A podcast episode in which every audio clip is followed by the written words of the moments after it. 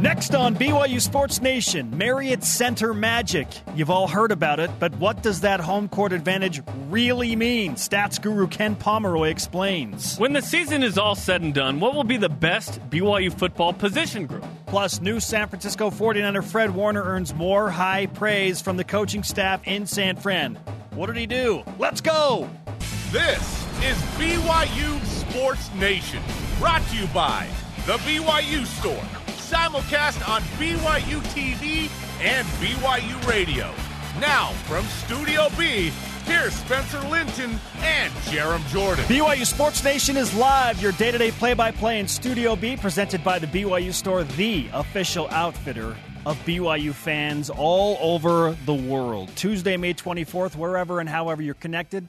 Great to have you with us. I am Spencer Linton, teamed up with Jarom Jordan, a man who can assemble a trampoline in 4.3 hours or less. I want to say that it was like three ish hours, and it was with the help of my brother in law, Dan Barnes, and my sister in law, Stephanie Kraft. Shout out to them for helping me put together a trampoline. Now, a trampoline when you and I were younger was in the ground or above ground, but with no, you know, covering extended around the There was exterior. no net around it. Now there's a net, and trust me, as a parent of a five year old tomorrow, I'm like, oh, thank goodness for this net. How did any of us survive as children? That's what I want to know. I have grand visions of laying in our Well, we're very- grand safari station wagon in the back going for Sunday, just laying down on Yeah, no blankets. seat belts. Seat belts Yeah. optional. Trampolines, I mean, they had the blue pads around them sometimes, but then they'd get like cracked and You'd- weathered. You go to the friend's house that didn't have the pad. You're like, oh man, I stepped into the spring, and it's rusty. I learned how to and do I don't have a tetanus shot.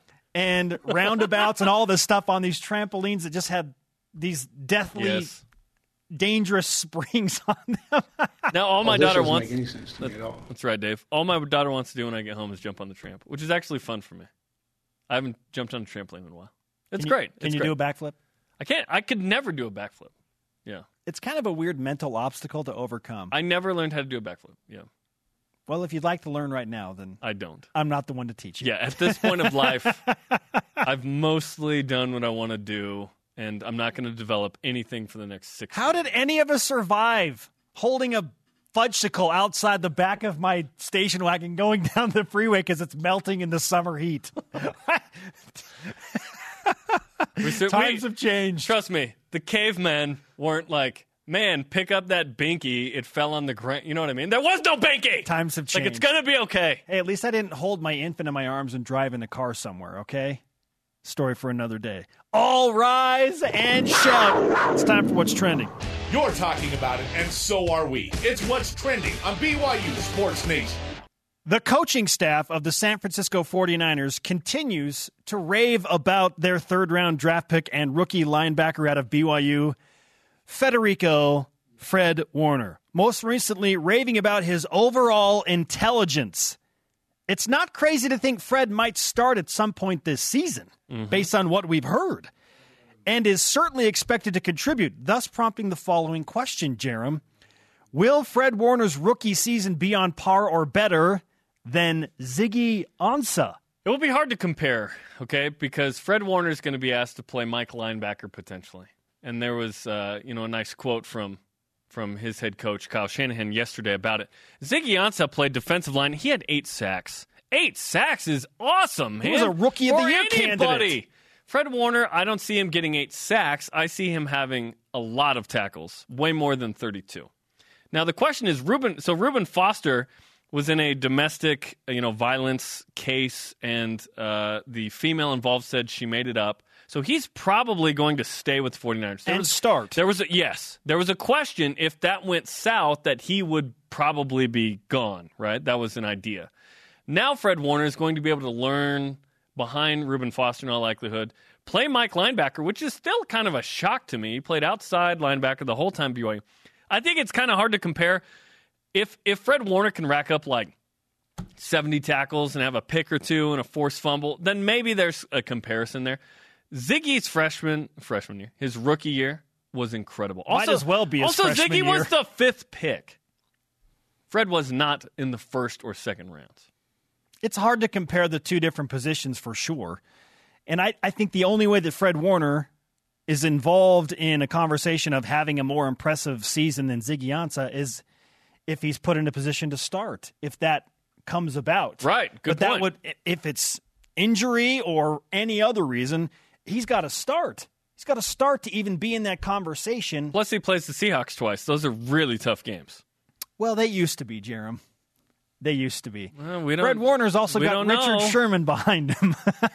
You old used goods. Used goods. I'm just excited for Fred Warner to Fragile. contribute. They, they expect him to contribute. Yes. And be an impactful player on this year's roster. Now, if that's as good as Ziggy, fantastic. He's got to be a starter for that to happen. Uh, amen to that.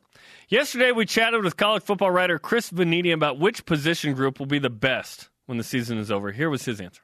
I think it's going to be the pass rush. Uh, they really like the defensive line, the guys they got.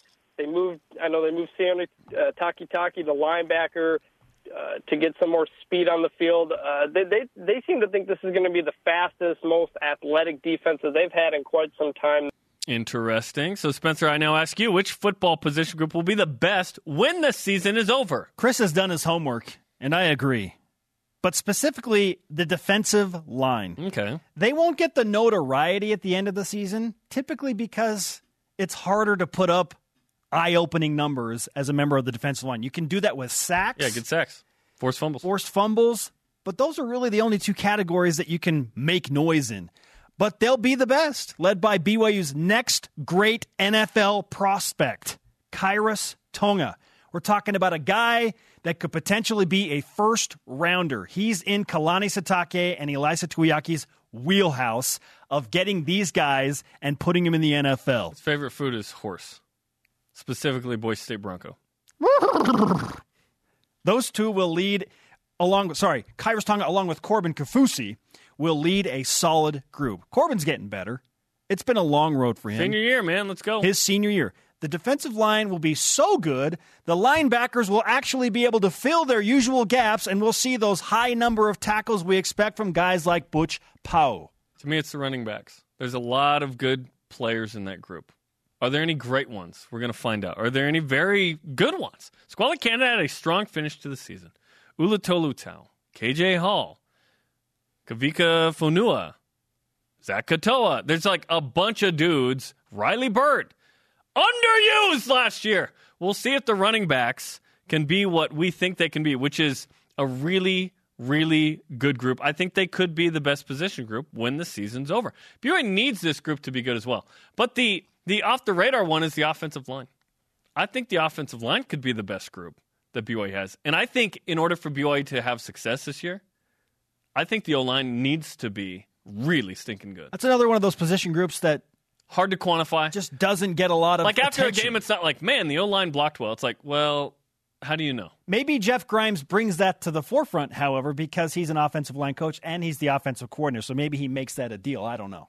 If the O line's good, your running backs don't have to be great. They can just be decent and run through open holes and do what they need to do. Jarom's got the running backs. I've got the defensive line. On to basketball. According to CBS Sports, BYU basketball will play at least three games against top 15 teams this upcoming season. Ranking Gonzaga number five in the country, BYU season opener Nevada number eight, and number 15 Mississippi State. The latter two part of the non conference schedule, both on the road in true road format. Add that to Houston, San Diego State, Utah, and UNLV, among others. Jeremy, you have been critical of the toughness of the BYU football schedule. Do you feel the same way now about the basketball schedule? Not even close. Football is a meritocracy. How many wins did you have at the end of the year? And then if you're trying to get into the playoff, then the conversation of strength of schedule comes in. But that only applies for four of the 130 teams. In basketball, it is a scheduleocracy. And yes, that isn't a word. Who did you play? Where did you play them? And did you have enough wins? That is the NCAA selection committee's criteria. And BYU is loading up. It's probably too tough, but guess what? I would rather lean on that side in hoops because if you get enough wins, now you're in an at large position. BYU has not sniffed the tourney the last two years and has been an NIT one and done team. The Cougars, with a beefed up schedule, could give themselves a better shot on Sunday than pre- the previous two seasons this way. Amen and amen. I love so much that the big games on the schedule aren't few and far between now. So a game like Alabama last year is, oh man, BYU's running out of opportunities to impress in non-conference. If they don't beat Alabama, then who's left on the schedule? That's One- no longer an issue. One quad one non-con game. BYU's going to have multiple. That's no longer an issue. If you don't beat Nevada, you've got Mississippi State. And if you don't meet Mississippi State, you've got Houston. You got a road game against Illinois State, who I know BYU is hoping is better than last year. You've got a neutral game against Utah, hoping that the Utes are better. UNLV, Yeah. San Diego State.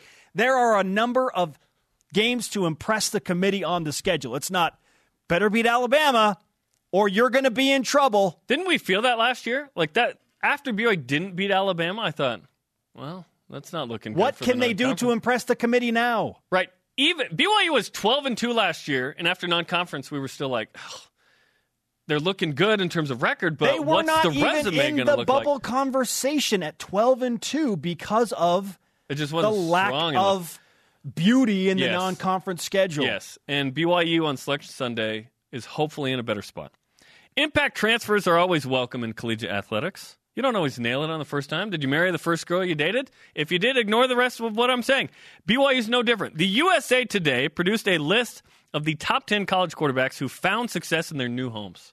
Your boy Max Hall, who still hates Utah, came in at number four. So, Spencer, who's the most impactful transfer in BYU history? Maximus Hall, Oh. Jarom. And I'm going to make my case beginning with this. Winningest quarterback in BYU football history. He's got the most wins of any quarterback to play at Brigham Young University. Three year starter. carries some merit, doesn't it? What's more impactful than that? How about the last quarterback to beat Utah? And the last quarterback to beat Utah multiple times. It's been a while. He beat Been Oklahoma, the last major signature win in Yep. BYU history. Max Hall was the quarterback.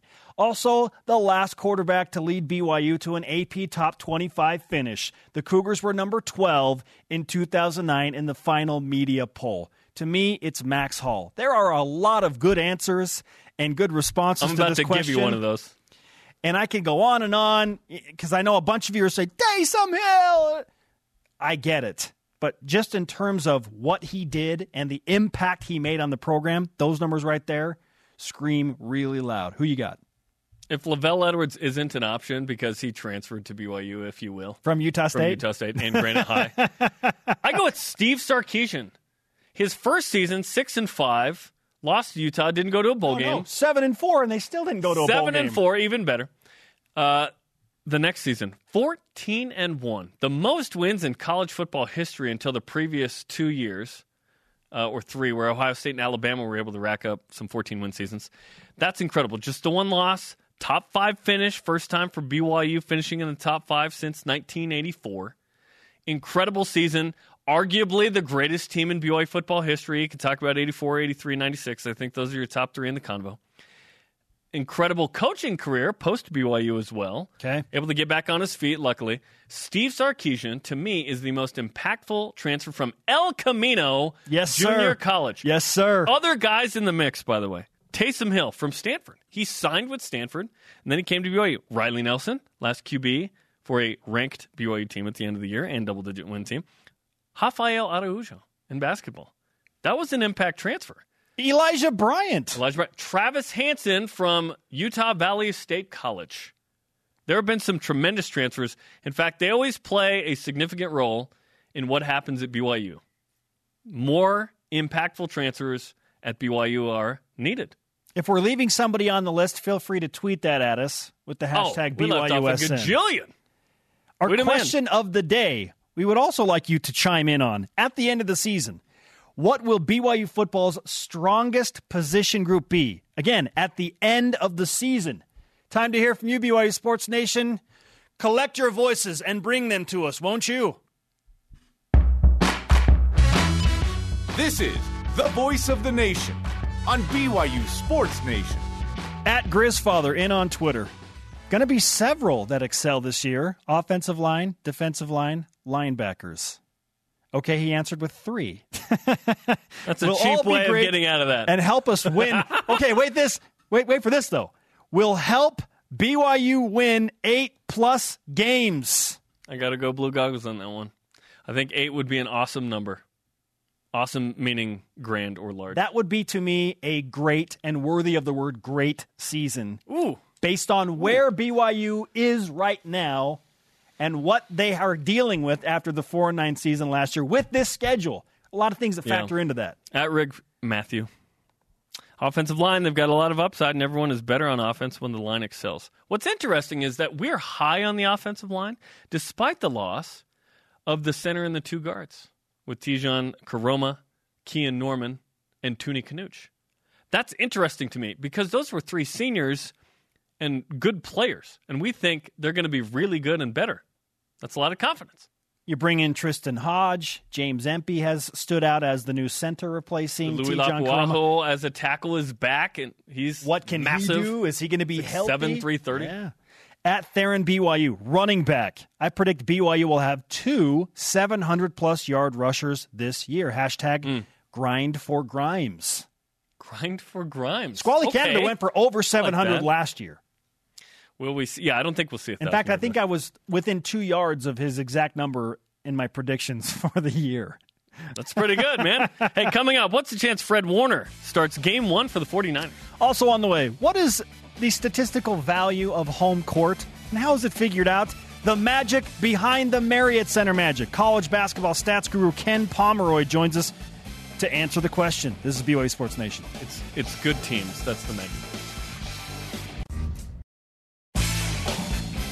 BYU Sports Nation is presented by The BYU Store, the official outfitter of BYU fans everywhere. We will be in the BYU store Friday at noon Eastern Time, live on location. If you're local, come party with us. If not, join us on BYU TV and BYU Radio.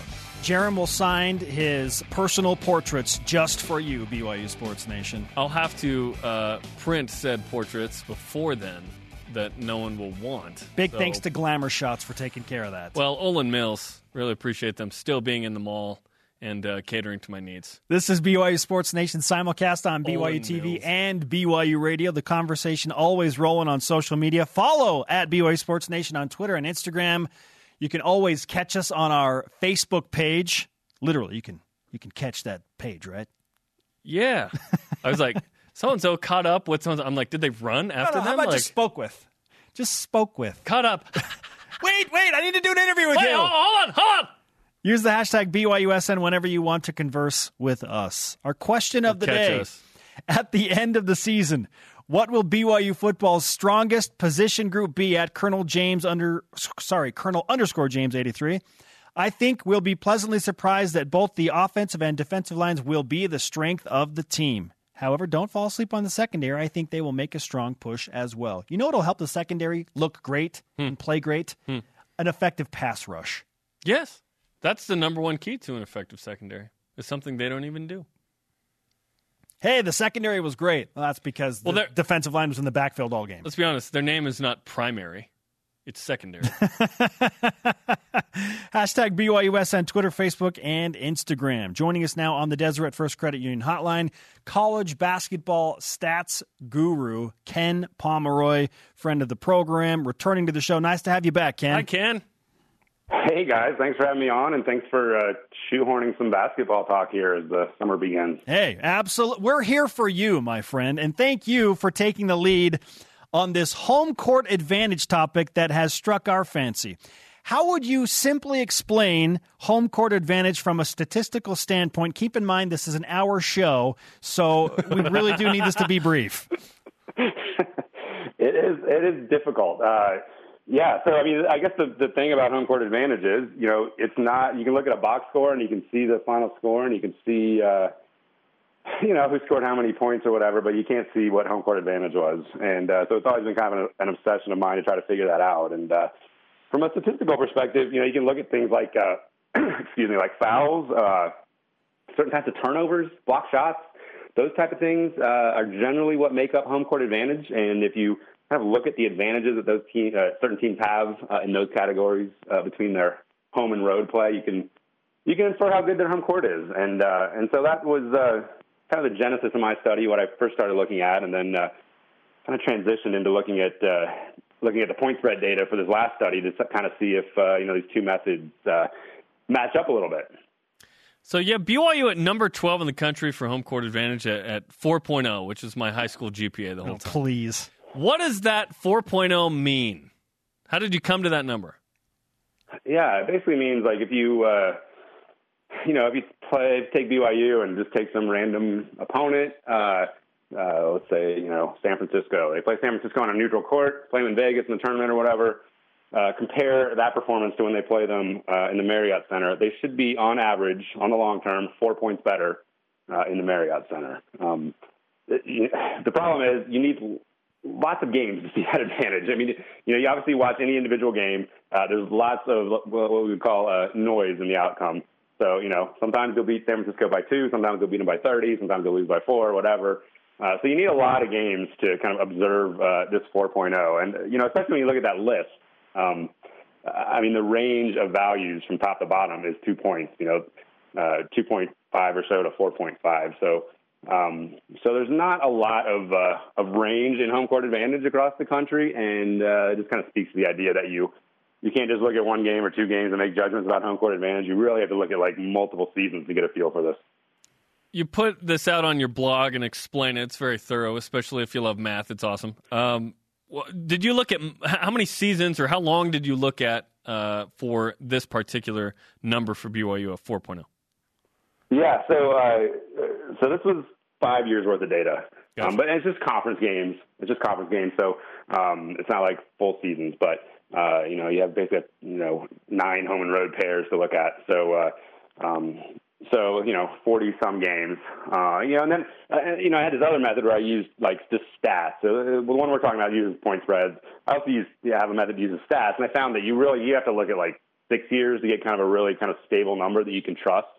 Um, it just so happens I only have five years worth of point spread data, so I went with that. But you know, the other issue is like some teams are changing arenas in that time, or some teams are getting good or bad, or obviously the fan support's changing, and so Yeah. you're really looking at a moving target here. It's like a it's a bottom line is it's a really difficult challenge. I, I'm kind of proud of the work that came out of it. Like I think there's a sensible list here, but uh, but it's really difficult to kind of detect home court advantage. You've aced your final of the spring term, Ken. So congratulations on that. How long did it take you to do this?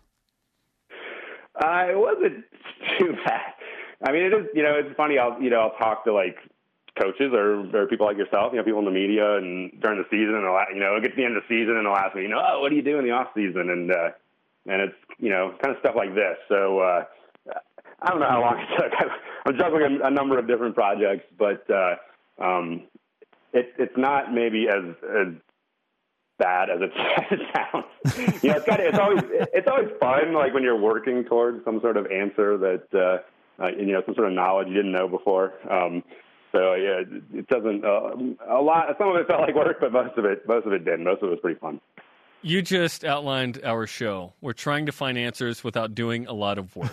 That's basically our show. We appreciate that mission statement for us. Let's change gears a little bit. Yoeli Childs announced he's coming back.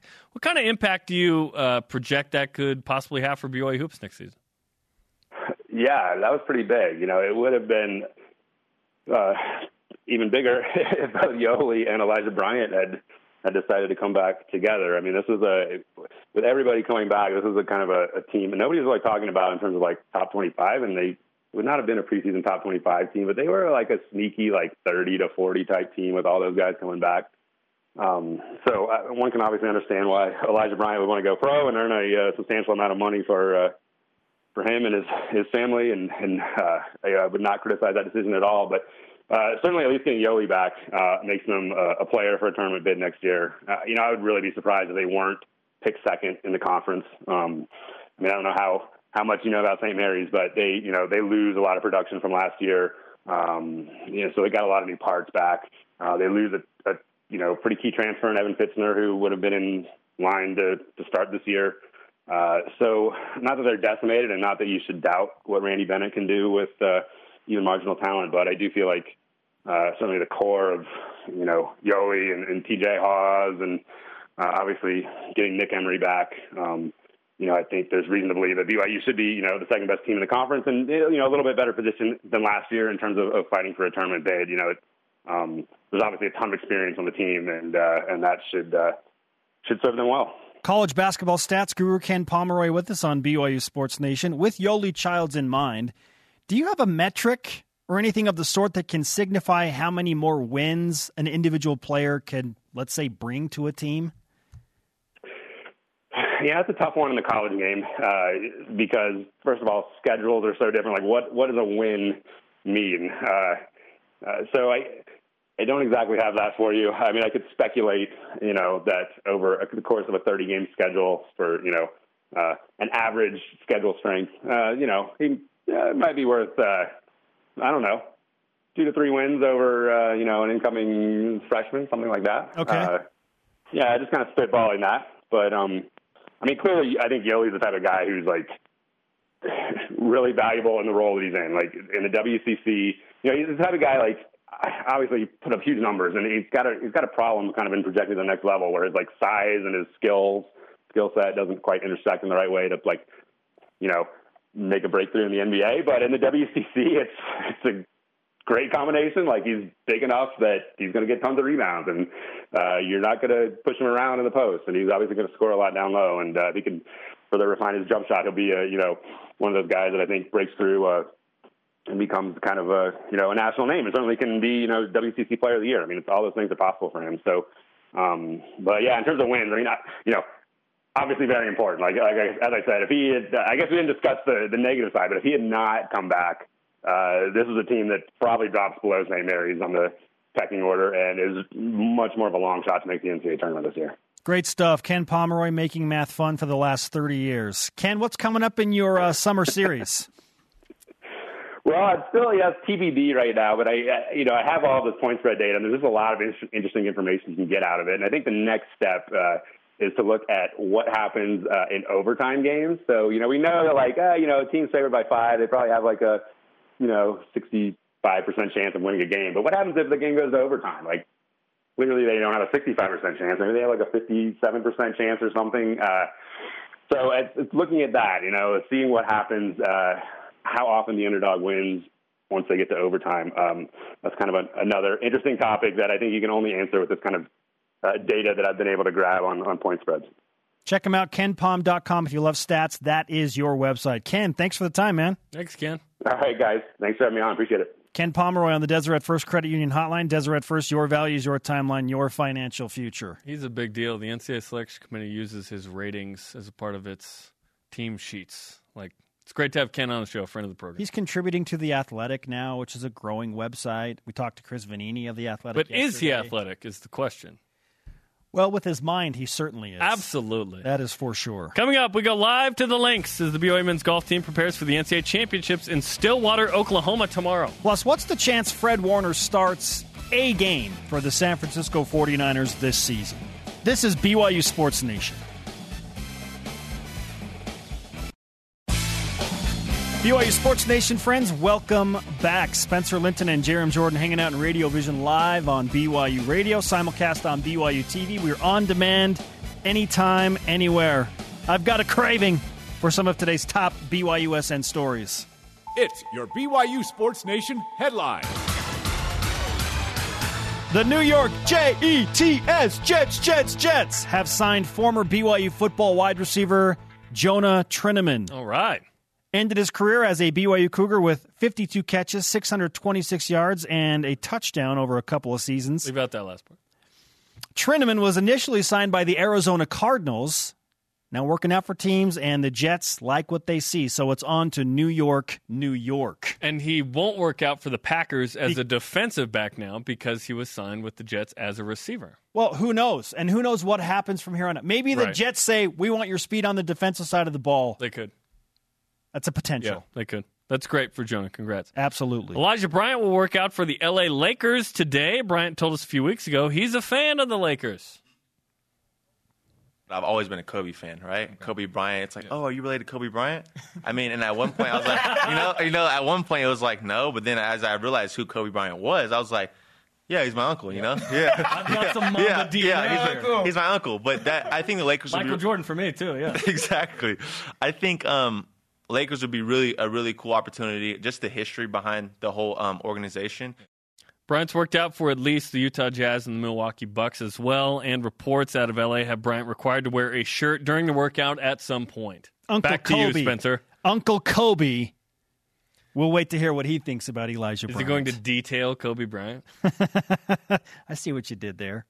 BYU Baseball's Brock Hale and Jordan Wood selected to the 13 member All West Coast Conference first team. Hale and Wood, the only Cougars named to the All WCC honors for the season. Hale led BYU in basically every major offensive category. He's going to get drafted. Jordan Wood was the ace on the mound. He was 5 and 4 as a starter or the starter of record. Wins and losses in baseball, whatever.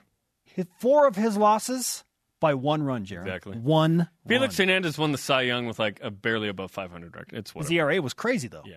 BYU men's golf is practicing as we speak in the NCAA championships in Stillwater, Oklahoma. The Cougars will play their third round tomorrow since BYU doesn't play on Sunday. Then rounds one and two on Friday and Saturday. Rhett Rasmussen will join us in 10 minutes. Let's play. What's the chance? BYU Sports Nation asks, What's the chance? Presented by BYU Food to Go. I'm hungry. The MVP of your next event. Number one. What do you have for us? What's the chance BYU football will play three New Year's Six bowl teams this season? Whoa. So there are 12 teams that make New Year's Six. Okay. So what's the chance BYU plays three? Wisconsin, Washington, and Boise State? State. I'll go like 75%. I think there's a decent shot that all three make that. Yeah, Boise State's going to be favored and, as they typically are, the lead candidate to win that group of five New Year's Six auto bid. Are Washington and Wisconsin both good enough to make New Year's Six bowls? Absolutely. So I'm right there with you. Yeah, 75% chance that BYU plays three teams that are playing in New Year's Six bowl games. Here's a concern for you. BYU's never defeated Boise State when they've won double digit games. So if Boise State's actually that team, that doesn't bode well for Well, BYU. BYU's never won in Boise either. Now's the time for change. Number two. Let's go. So you're saying they're due on both accounts? then, is that Yes. right? Yes, like Yes. a library book or a baby. Number two, what's the chance BYU football makes a bowl game this season? No, please. Can I go first in this one? It sounds like you're going to. 100%. Why do we keep asking this question? It's 100%. May BYU's 23rd. going We've to got an win hour to fill. Six games. They're going to win six games and go to a bowl game. Just stop. Make your plans. You want to go to a holiday bowl game and Plans for what game? We don't know what game. just plan on BYU being in a bowl game. That's 100% going to happen. Okay, I've got the blue goggles. I'm deciding whether to put them on or not. No, I'm not going to put them on. Uh, I go like 95% BYU's making a bowl game. What I don't want is for BYU to be 5 and 6 going up to Utah on November 24th. That's what I don't want. I want BYU against UMass or New Mexico State to clinch, which UMass is a guaranteed win, by the way. That one of those two games, that BYU clinches a bowl game. Not according to ESPN's Football Power Index. BYU is a 42% chance of winning in Foxborough I'll take a Jackie Robinson in. November. 42% at UMass. What has What? the world come to? Like, is the rapture near? BYU is a dog at UMass? Really? And a home underdog to Utah State. That's BYU fine. Let them have that one. 100% will go to a bowl game. Come on. Number three. What's the chance Fred Warner starts game one in San Francisco? Fifty percent. It depends on whether they want Reuben Foster to be the guy and move Fred Warner to a different outside linebacker position, or do they play at three four? I'm not sure. If they have two insides and see the other one, I don't know. I don't know. I I think that they may ease Fred into this, but if he, if Fred's too good in practice, they're going to put him on the field. Yeah, I'd, I'd say like 30%. I see Reuben Foster starting, and then there's no reason to throw him out on the field in a starting position in game number one if you don't have to. Plus, starters in football is whatever. It doesn't matter who starts. Can he play and be impactful? Who cares if he starts? So at thir- they, 30%. pl- they run a four three. I mean, so he's he's a rookie. He's a rookie, so there's and with Reuben Foster in play with that whole domestic abuse thing now out of the picture, it's just a low likelihood that he'll start game number one. Now, start a game. Now that percentage goes up, right? I go Hundy on that one. I think he starts at least a game. Yeah. Our question of the day at the end of the season what will BYU football's strongest position group be?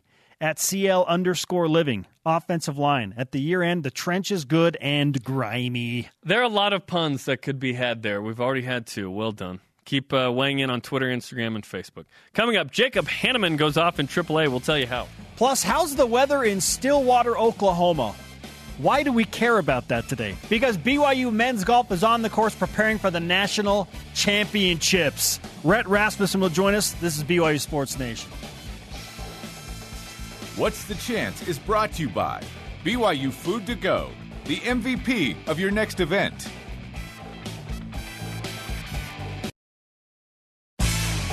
BYU Sports Nation is presented by The BYU Store, the official outfitter of BYU fans everywhere. We'll be at the BYU store Friday, noon Eastern time. If you're around, come hang out with us. We'd love to uh, hang out. Uh, BYU TV, BYU Radio, of course, will be live from the BYU store, the title sponsor of this program. We appreciate them. BYU TV and BYU Radio coming up. Drop Jarom Jordan's name, and just maybe they'll give you a discount. There's no That's- guarantee on we- that, no, but you can no, try. I don't even know if we can say that, actually. You can try. you can try. We can't? Okay. Live from Studio B, your day-to-day BYU sports play-by-play. I am Spencer Linton alongside the fabulous Jarom Jordan. Our daily BYU. I don't think we can say that either. Rebroadcast airs weeknights on BYU TV at 6 p.m. Eastern sharp. Question of the day. At the end of the season, what will BYU football's strongest position group be? End of the season at Cougar Bell on Twitter. The offensive line will be the strongest. We have a bunch of returning players, and that is Coach Grimes' forte. Or Fortnite. Joining us on the Deseret First Credit Union hotline now from Stillwater, Oklahoma, representing BYU men's golf at the national championships, Rhett Rasmussen. Rhett, welcome back to the program.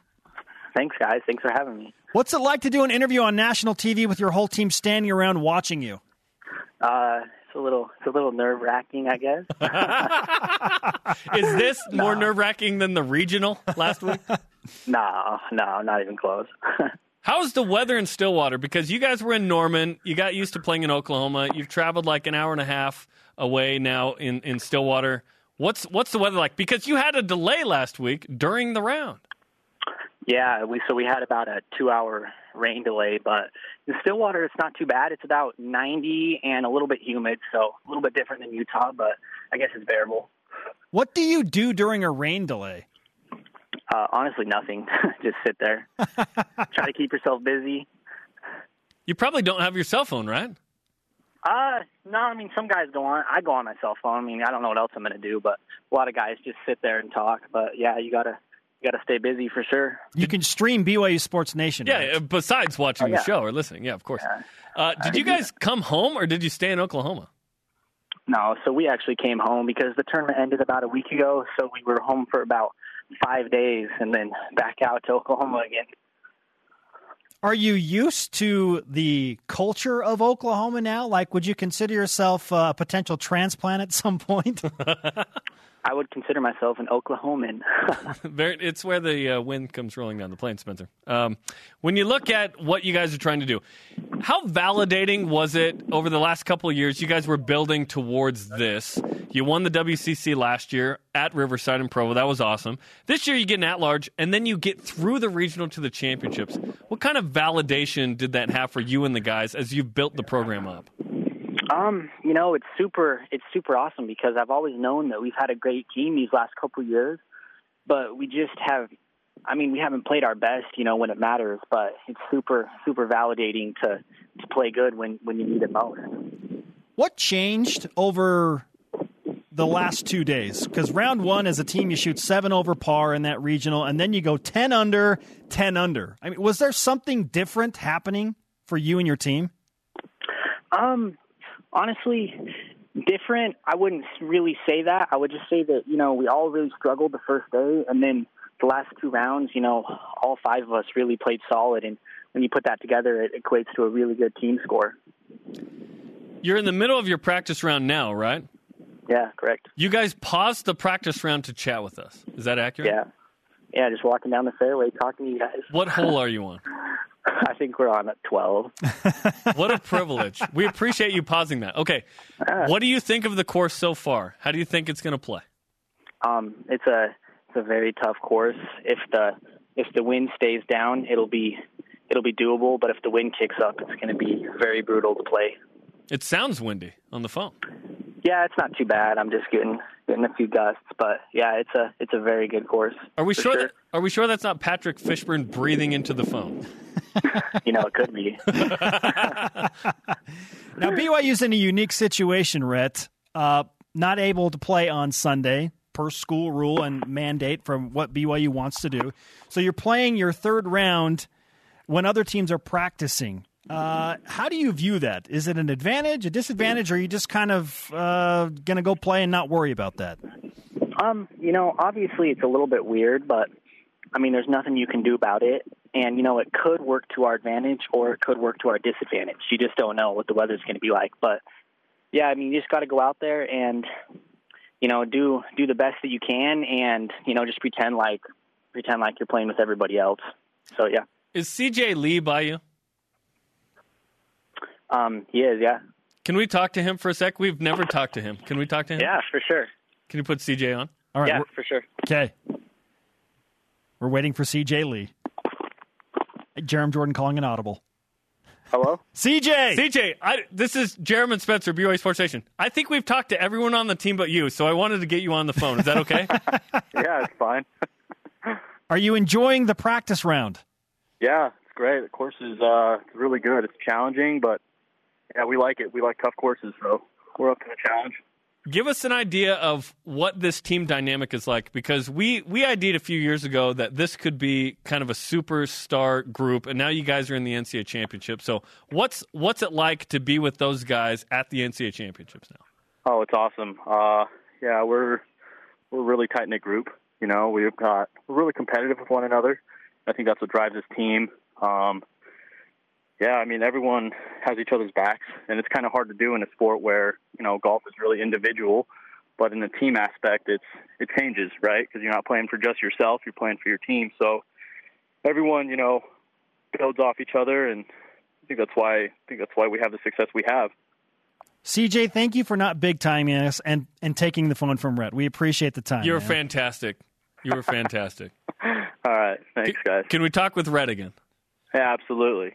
That's a first on the show. Yeah, right? we, we've never. Well, I guess one time we were talking to Sean Farnham, and he handed the phone to Dave Fleming, who's the Oh, yeah, that's right, that's play-by-play. right, that's right. We did that on the golf course. But this is we asked Yeah. for this. I don't Yeah. know that we've ever done that in Yeah. 1250 plus shows. Rhett, are you there?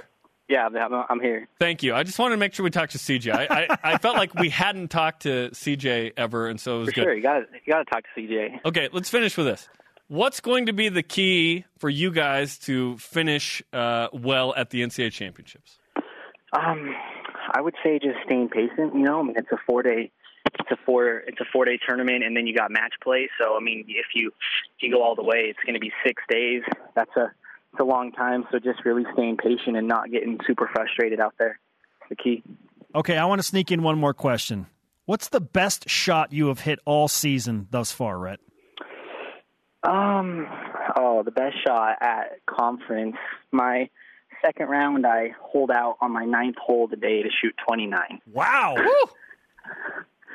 Wow. the best shot of the year. Okay, you hold out from where? Like how far away were you? About hundred and eh, it wasn't too bad. It was about 120. Is it hard not to scream like a I don't know a little child in that uh, situation? Yeah, a little bit. hold out to shoot a 29. That's going to be I tough did. to beat, man. Well, yeah, well done. Pretty good. Rhett, we're stoked for you guys that you broke through the NCAA championships. Best of luck. Yeah. BYU Sports Nation karma to you and the team. We're going to play the Gregorian chants. Hopefully, you can hear them. All the way in Stillwater. Yeah. Good luck to you guys tomorrow in your third round. All right, guys. Thanks for having me. Thanks, Rhett. Rhett the Jet Rasmussen on the Deseret First Credit Union Hotline, and with an appearance by CJ Lee. Deseret First, your values, your timeline, your financial future. We, I, yeah, we hadn't really done that before. I just wanted to talk to CJ. I felt like we hadn't talked to CJ. We need to talk to him. Slash more uh, karma transfer to the whole team. hey, yeah. That was my uh, that was my Let's thought. try there. things. Let's just Okay. experiment. Coming up, which team will Elijah Bryant work out for today? And which position group will be the best for BYU football at the end of the season? We want your projections. This is BYU Sports Nation. Rhett, don't call me Almond Rasmussen.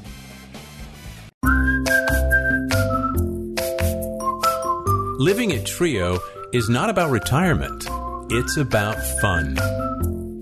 It was so different from everything we'd been taught to expect about senior living. I was delighted when we came and they had these raised gardens. Just love it here. I wish more people knew about Trio. Learn more at btrio.com. Some say if you're looking for the soul of America, you'll find it right here in Memphis, Tennessee. But if Memphis is the soul of America, then what's the soul of Memphis? From the banks of the Mississippi to the neon lights of Beale Street, that soul's hiding somewhere, and I've got to put it all in one painting. Join me as we paint the town of Memphis, Tennessee. Don't miss Painting the Town, Tuesday at 8.30 Mountain on BYU TV. Tonight on Studio C, I perform a three act play I wrote about bats. It's a musical. Here's a little taste to whet your appetite. Creatures of the night. Why do you look so frightful? Bats. Bats of the night.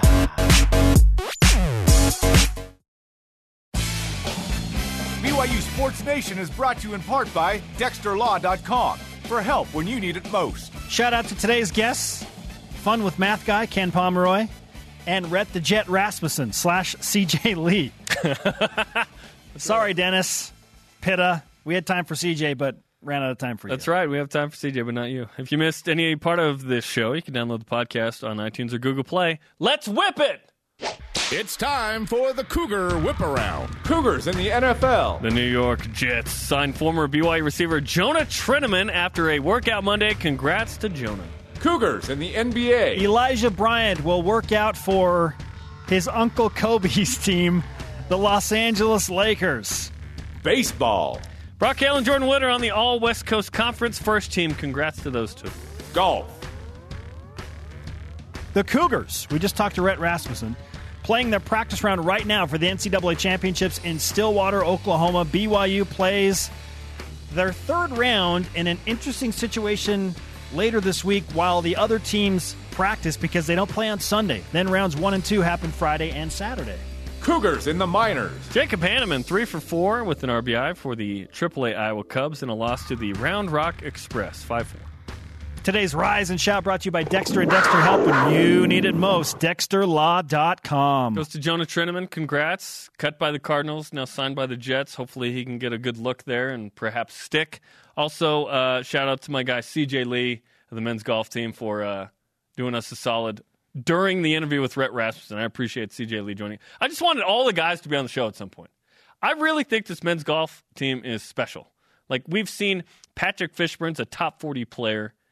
Peter, Quest for Perfection, Rhett the Jet Rasmussen, CJ Lee. I'm leaving out a couple of guys, but this is a special group that Bruce Brockbank has. I think Patrick Fishburn, after his regional performance, has jumped up inside the top 20 nationally. Oh, and he could be gone after this year. Just jump right into the web.com tour, see him in the PGA Tour in a couple years. When you can hit the ball 400 yards and you can putt and score, you, you have You don't have to describe golf. my game here. Oh, what? Our question of the day at the end of the season What will BYU football's strongest position group be? Let's hear from the voice of the nation. This is the voice of the nation on BYU Sports Nation. Friend of the program at Laser Sheep chimes in. Linebackers. After that, it will be the offensive line. BYU really needs groups to stand out on both sides of the ball. Just win, baby. Another Al Davis reference. Yeah, was- What's a BYU that was for Sports Nation Bagley. without an Al Davis reference? Yeah, is Al Davis the C.S. Lewis of BYU Sports Nation? At Steve K underscore Med 13. Tight ends and running backs are going to be the one two punch of the offense and will Hmm. tie for best position group.